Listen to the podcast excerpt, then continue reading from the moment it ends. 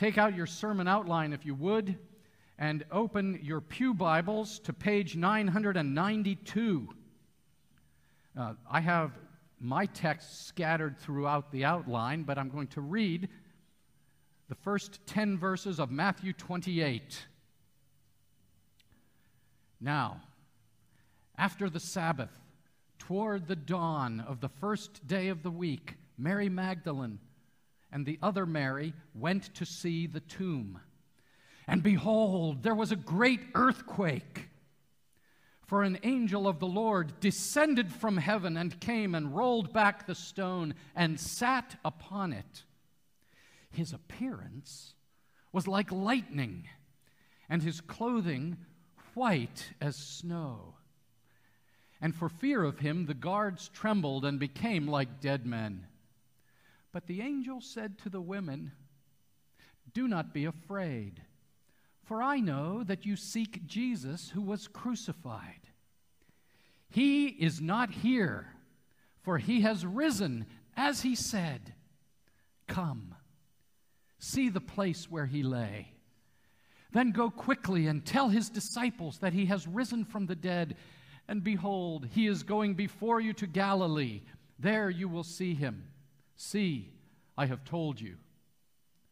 So they departed quickly from the tomb with fear and great joy and ran to tell the disciples. And behold, Jesus met them and said, Greetings. And they came up and took hold of his feet and worshiped him. Then Jesus said to them, Do not be afraid. Go and tell my brothers to go to Galilee. There they will see me.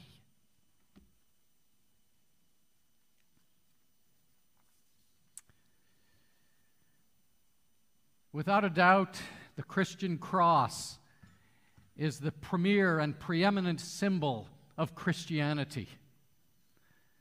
And through the centuries, people have remembered the gospel of Jesus by looking at a cross and remembering it. We are a church filled with praise for the Lord Jesus Christ, who became the Lamb of God and who went to the cross to be sacrificed for our sins, where he was our substitute and took the wrath of God upon himself and cried out, Then, it is finished. And our sins were atoned for, paid in full. And then he yielded up his spirit and he died. We remember the cross.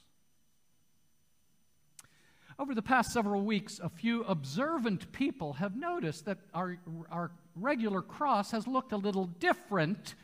It's the same one, but, but it looks a little different because on the front of the cross, there are these Latin letters, IHS.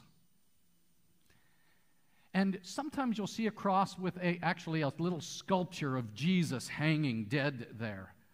Or other times you have what's called a Christogram, the letters IHS in Greek or in Latin that represent the corpus, the body of Jesus hanging on the cross. And so some of you have noticed that actually we've had the crucifix facing the congregation for the past six weeks.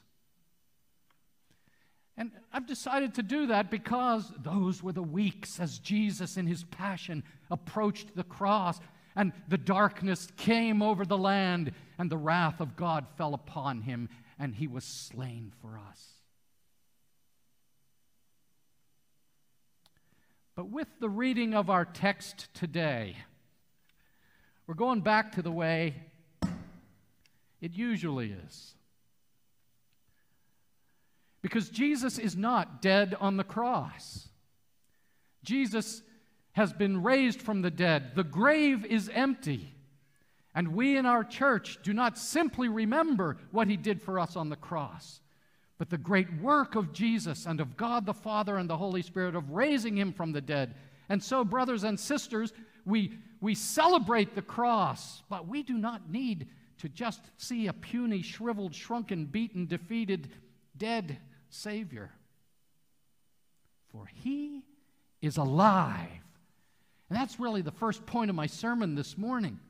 The angel has a message for you that he gave to the ladies who came to the tomb.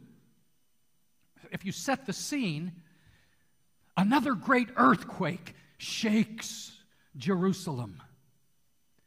And an angel intrudes from heaven and comes to the tomb, and he rolls the mighty stone away and sits upon it. The guards that were there to protect, to make sure no shenanigans happen, the guards, it says, are overwhelmed. They faint. Ah. And they become like dead men, it says in the text.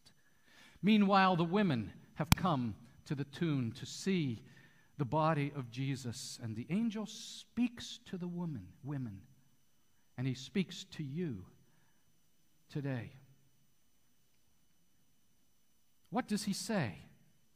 For I know that you seek Jesus who was crucified. He is not here, for he has risen as he said. Come, see the place where he lay. just as he said. He predicted it, didn't he? All through our study of the Gospel of Matthew, he predicted it, and now it came to pass, just as he said. And this, friends, is of first importance. You say, wait a minute, I thought, Matthew, Mar- I thought Martin, Pastor Martin, told us last week what was of first importance that he was buried. And, and, and wait a minute, Pastor John, I thought you told us three weeks ago that the cross of Christ is of first importance. What were we doing? We were quoting from 1 Corinthians chapter 15 verses 3 through 5. And each of these weeks Martin and I have been claiming that passage as an interpretive New Testament text. Look at what it says. It's in your outline. For I delivered to you as of first importance what I also received that Christ died for our sins in accordance with the scriptures. That's the cross. He was buried. That's what Martin told us last week. Jesus tasted the fullness of death and experienced and led the way through death uh, for us. That's of first importance. And then Paul says that he was raised on the third day in accordance with the scriptures and appeared to Cephas. That's Peter's nickname, to Cephas and to the apostles. Oh, my friends, we Christians believe, you teenagers in the bridge class, you young people here, we Christians believe in the physical, bodily resurrection of Jesus of Nazareth in time and in space in history. It was not an illusion, it was not a mass delusion, it was not a myth. We believe it happened in space and time. Now, there are skeptics. Maybe there's someone watching online who would say, Yeah, I'm a skeptic. Or maybe there's somebody here who says, I'm a modern person. We don't believe in that sort of stuff.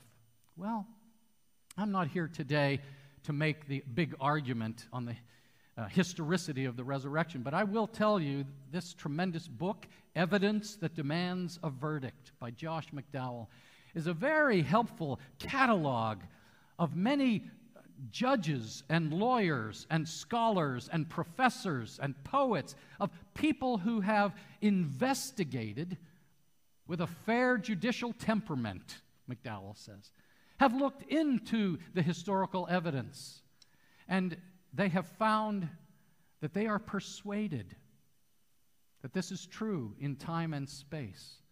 But of course, our doctrine of Scripture doesn't need us to judge Scripture. We still have Scripture which speaks the truth to us. But anybody who wants to borrow, photocopy, look at this, or I'll buy you a copy. If you're, a ser- if you're serious about wanting to address your skepticism, I commend this book to you. It's very helpful. But listen, my friends, the resurrection of Jesus is more than just an interesting historical incident. You know, you're watching Channel 12, and the newscaster says, uh, and in other news, Jim, there's this guy named Jesus who was dead, and, and now, three days later, he's alive. Isn't that interesting? Right.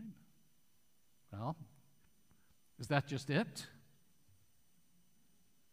There's so much more to this. Just as There's so much more to the cross than the newscaster reading, Well, Jim, unfortunately, there was this innocent guy who got railroaded in a kangaroo court and he was murdered brutally, hung on a tree. Isn't that a shame? And in other news, and we remember when we studied the cross. There was an earthquake then. The sky grew dark. The curtain of the temple was torn in two. Christ received the curse of God in our place there, and he suffered and died, making atonement for our sins as the Lamb of God. That is, that is the explanation of the event. Well, now there's another earthquake three days later. All right?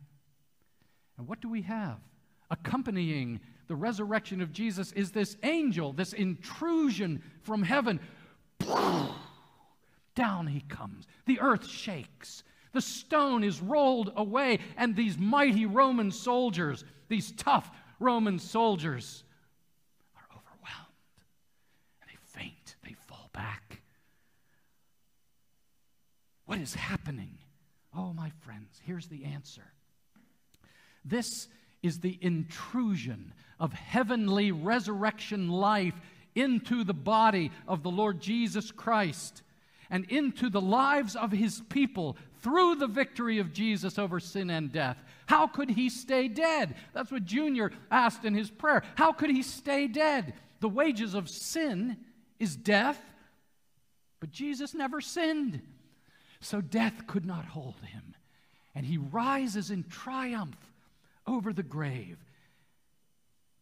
Oh, my friends, what does this mean for us? Well, it means, number one, it means that you too will rise after you die. Do you believe that? Or do you believe that you are just becoming worm food? That's it. You're going to disintegrate. Your brain waves stop. You are annihilated. That's it. Is that what you believe? That's not what's going to happen. The scriptures tell us God will raise us all from the dead on that great day. And Jesus said, He who believes in me, though he die, yet shall he live and will experience eternal life with me in heaven forever. But secondly, it means that you now, in this day, have entered into eternal life. You have already begun eternal life. When does eternal life begin? It begins technically with what the Bible calls your regeneration. When you are born again, you are given a new life. And the Apostle Paul says, if any man is in Christ, he is a, fill in the blank. If any man is in Christ, he is a new creation. And so it begins in your life and my life. Listen to me carefully. Christianity is not about niceness. That's what some people think. Oh, I have my religion so that I can be a nicer person. Well, I know lots of atheists who are probably even nicer than I am. Christianity is not about niceness, and niceness won't get you into heaven. Christianity is about newness, being made new.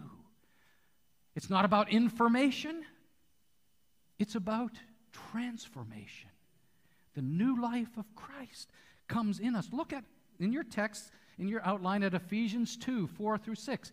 But God, being rich in mercy, because of the great love with which He loved us, even when we were dead in our trespasses, made us alive together with Christ. It's all by grace. It's all by grace. It's not by niceness. It's all by grace. By grace you have been saved and raised us up with Him and seated us with Him in the heavenly places in Christ Jesus. Then, when he writes to the church in Colossae, to the Colossian church, look at how he puts it Colossians 2 12 and 13. Picture that he's writing to you. you were also raised with him through faith in the powerful working of God who raised him from the dead. And you, who were dead in your trespasses and the uncircumcision of your flesh, God made alive together with him, having forgiven us all our trespasses. There you have it. What's of first importance? He forgave your sins at the cross, He made you alive in the resurrection. Do you see? What does this look like? in my life, you've heard me confess uh, how, how I lived with this massive self preoccupation. It's all about me.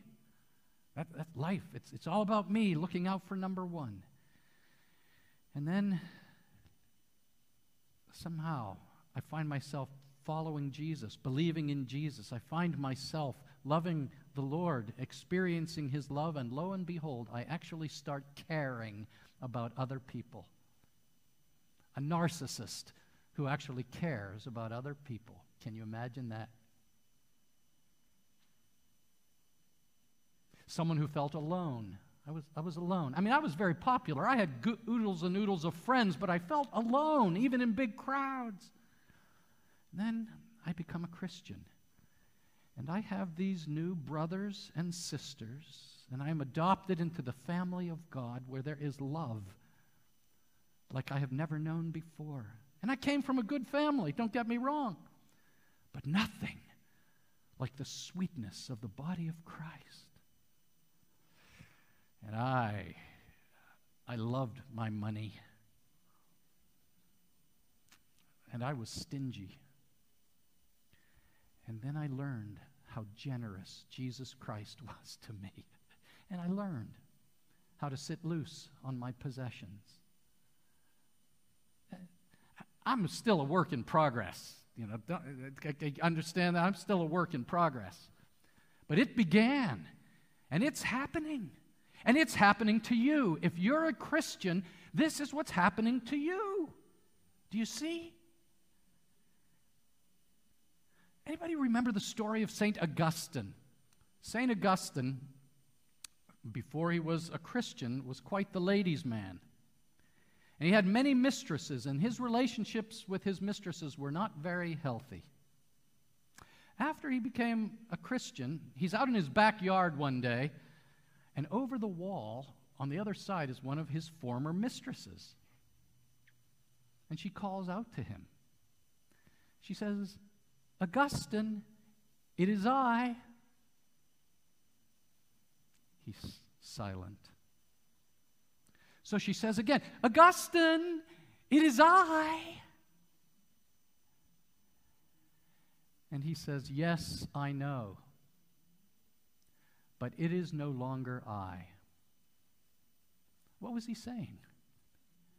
He was saying, Now that I'm a follower of Jesus, now that I have this new life, I have a fundamentally new life, and it doesn't include having mistresses anymore. He was changed, you see. Jesus is after you, He's pursuing you. Point number two is this briefly, very briefly Jesus comes to you with warmest greetings. And there's that one word, I just want, don't want to skip over it in verse 9. And behold, Jesus met them and said, Greetings. And I don't just want you to hear that he greeted them, I want you to hear that he greets you. He's personal. It's personal. He knows you by name. He wants to be with you. He wants to touch and encourage your heart and to bless you Again, we read this earlier in the service, but if you're just watching the sermon online in John chapter 20, there's the, the uh, other account of, of the Apostle John. And she's standing by the empty tomb, and she encounters the angels in the tomb, and they said to her in verse 13, Woman, why are you weeping? She said to them, They have taken away my Lord, and I do not know where they have laid him. See, she thinks he's still dead, okay? And then she thinks she sees someone who is the gardener. But who is it? You know who it it's is Jesus. She just doesn't recognize him because he had been so bloody with a crown of thorns and he'd been so beaten. And, and he, whoever this person is, doesn't look like that. And so she says to him, Sir, if you have carried him away, she sobs, tell me where you have laid him, and I will take him away. And I love this next verse. I love what Jesus does in his simplicity, in his beauty. Jesus does not say, Ta da! I have reversed the curse that fell on the Garden of Eden when Adam and Eve sinned. New life has now come to the planet. He doesn't say that. What does he say? He says her name, Mary. Can you imagine the Son of God saying your name? The thrill inside her soul. It calls to mind for me Isaiah 43, verse 1.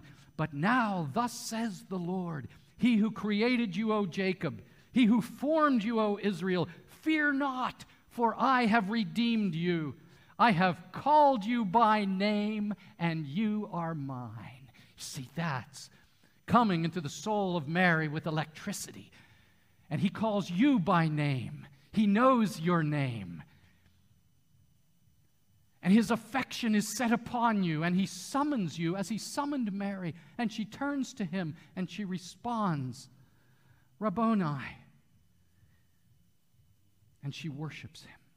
And this, this point is just this he calls her by name. He's calling you by name. We call it effectual calling. Maybe he's not calling somebody else out there, but by the very fact that you're watching online, your, your dad made you come today, or your wife made you come today, I don't know, your friend brought you, he's calling to you. It's not me. We actually believe the Lord is calling to you today, personally. And he says, Go tell the other disciples. See, it's not just Mary. Tell the other disciples, I want to be with them too. Do you get that? I want to be with them too. Let's go to Galilee, that lush, beautiful place where we were uh, before. Let's be together there. Well, how does she respond? Point number three. Turn over your outline. She responds in worship. And it says, They came and took hold of his feet and worshiped him.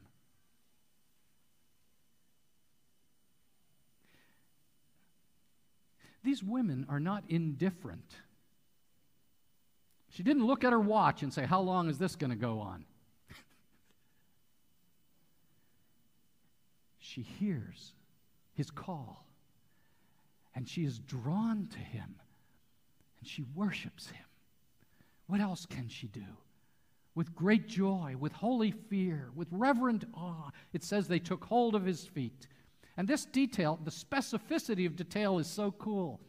Because you know, among the skeptics, there are lots of there are skeptics out there, and they say, well, you know, probably he um, it was just a hallucination, wishful thinking. You know, Sigmund Freud taught us about wish projection. Listen, friends, they touched him. They clasped his feet. His resurrection is bodily, okay? No hallucination here. And yet, these women are supposed to represent you and me.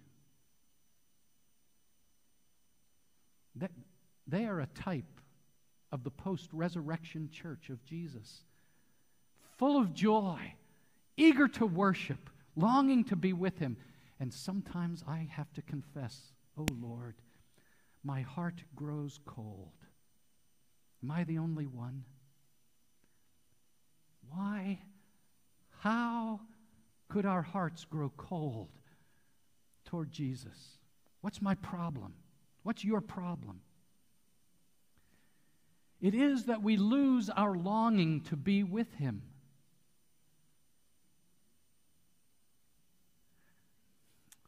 That's why he writes in Colossians 3, verse 1, he says, Then if you have been raised with Christ, seek the things that are above, where Christ is at the right hand of God. I mean, what's so great about things above? You want to get in the plane? Who's the guy who's chartering his own plane to outer space? Is that next month or something coming up? For a couple million dollars, you too can go above?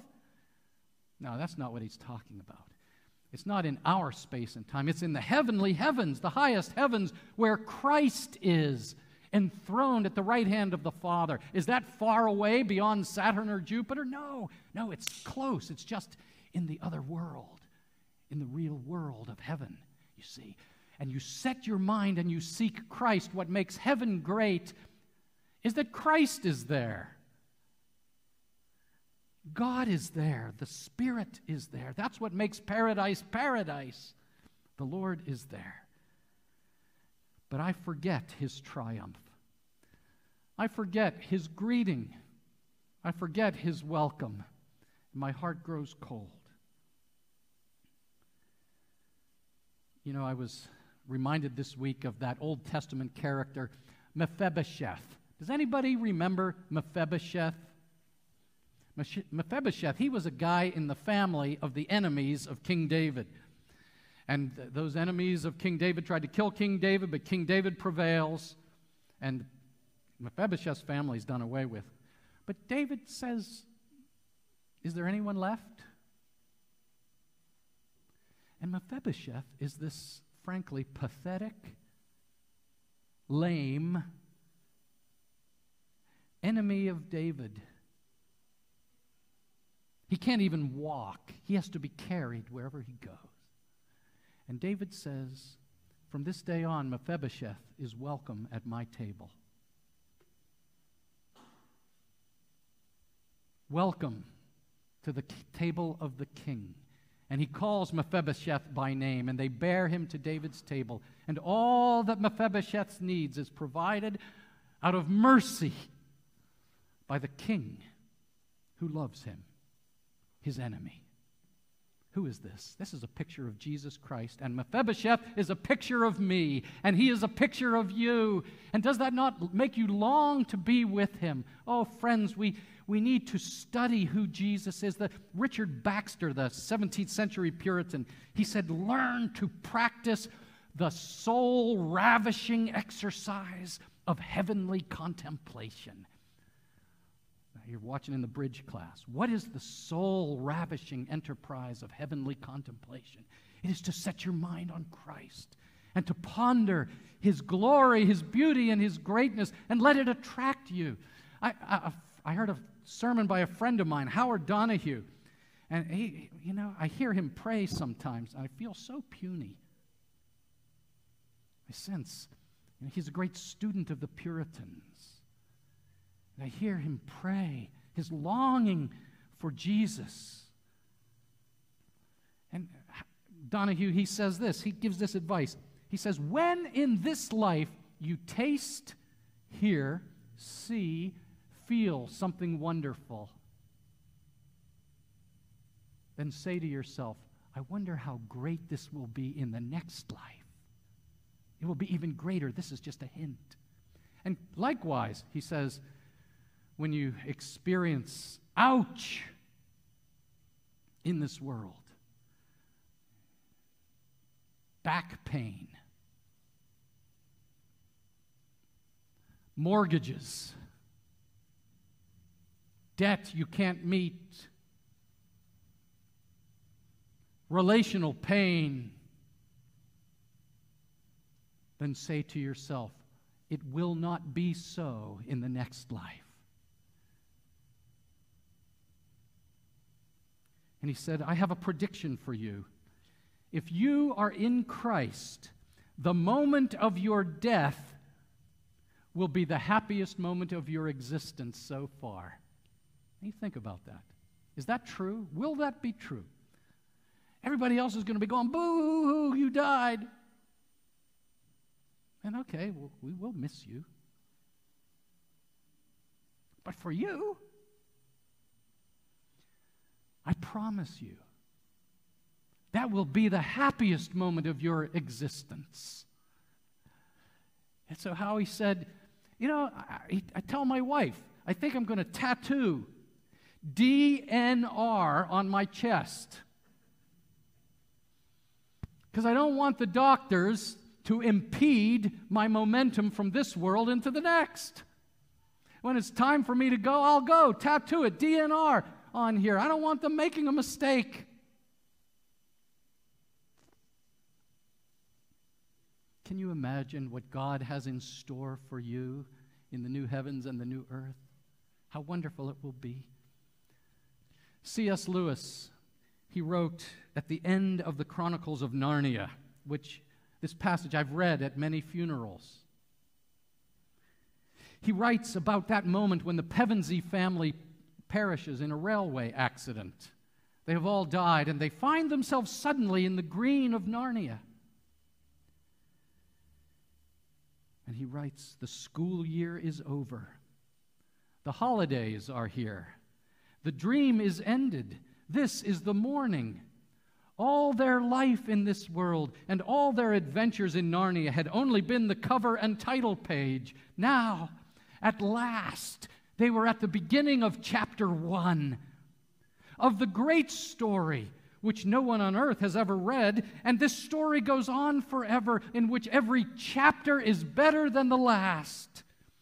And they did live at last, happily ever after. If you are cold in your love for Christ, practice this soul ravishing ex- uh, uh, contemplation of heaven. Now, some of you, I look around this room, and some of you don't need practice longing for heaven. I know that. Some of you do live with chronic pain, and you have experienced tragedy and heartache in your life, and your life is hard.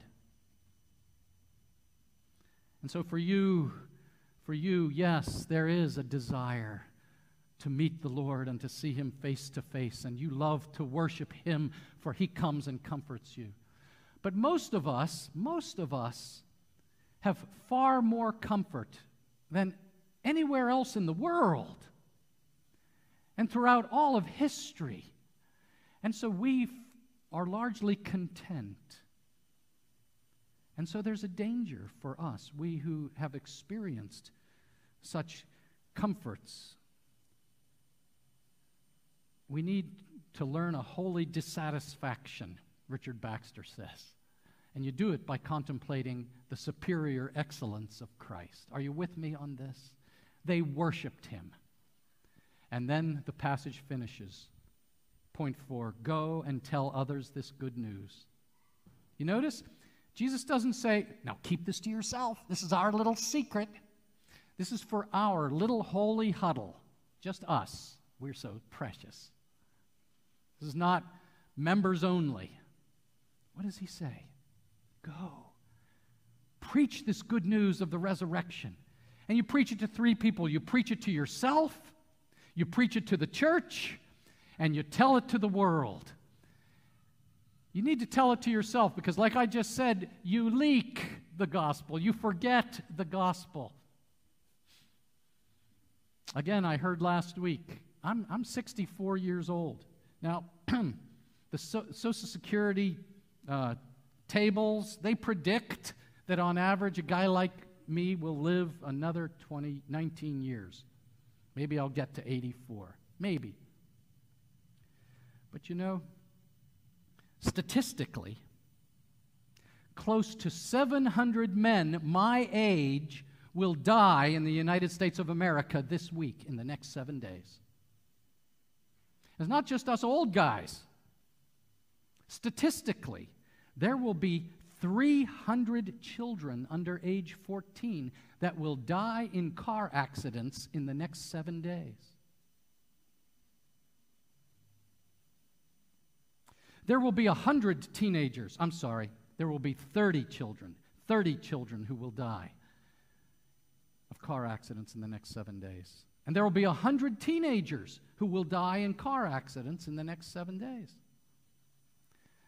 James asks, What is your life? And he answers it. What is your life? It's a mist.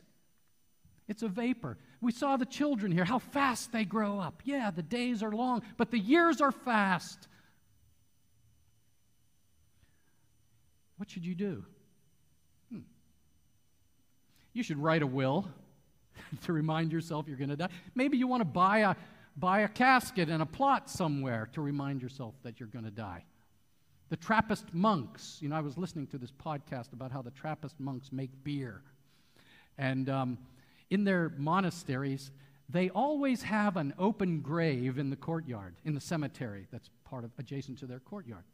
There's always an open grave there. And one of them dies, boom, they put him in, they cover him over, and they dig another one to remind themselves that one of us may fill that hole next.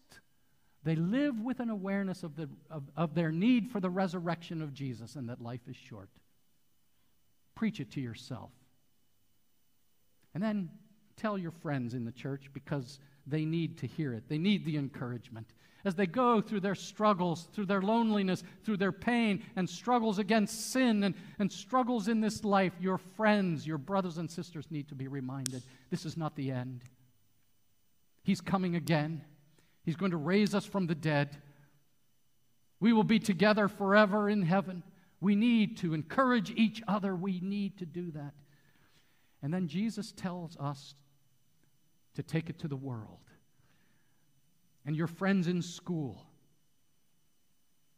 even your professors at college, they need to hear it. Your next door neighbor, your cousin, your uncle, your father, or your child, they need to hear the gospel. Jesus says, Go into all the world and make disciples. Will you do that? Will you go? Let the love of Jesus Christ fill you so full that it overflows and splashes out of you to everyone you meet. Let us pray. Oh, our Father, how we thank you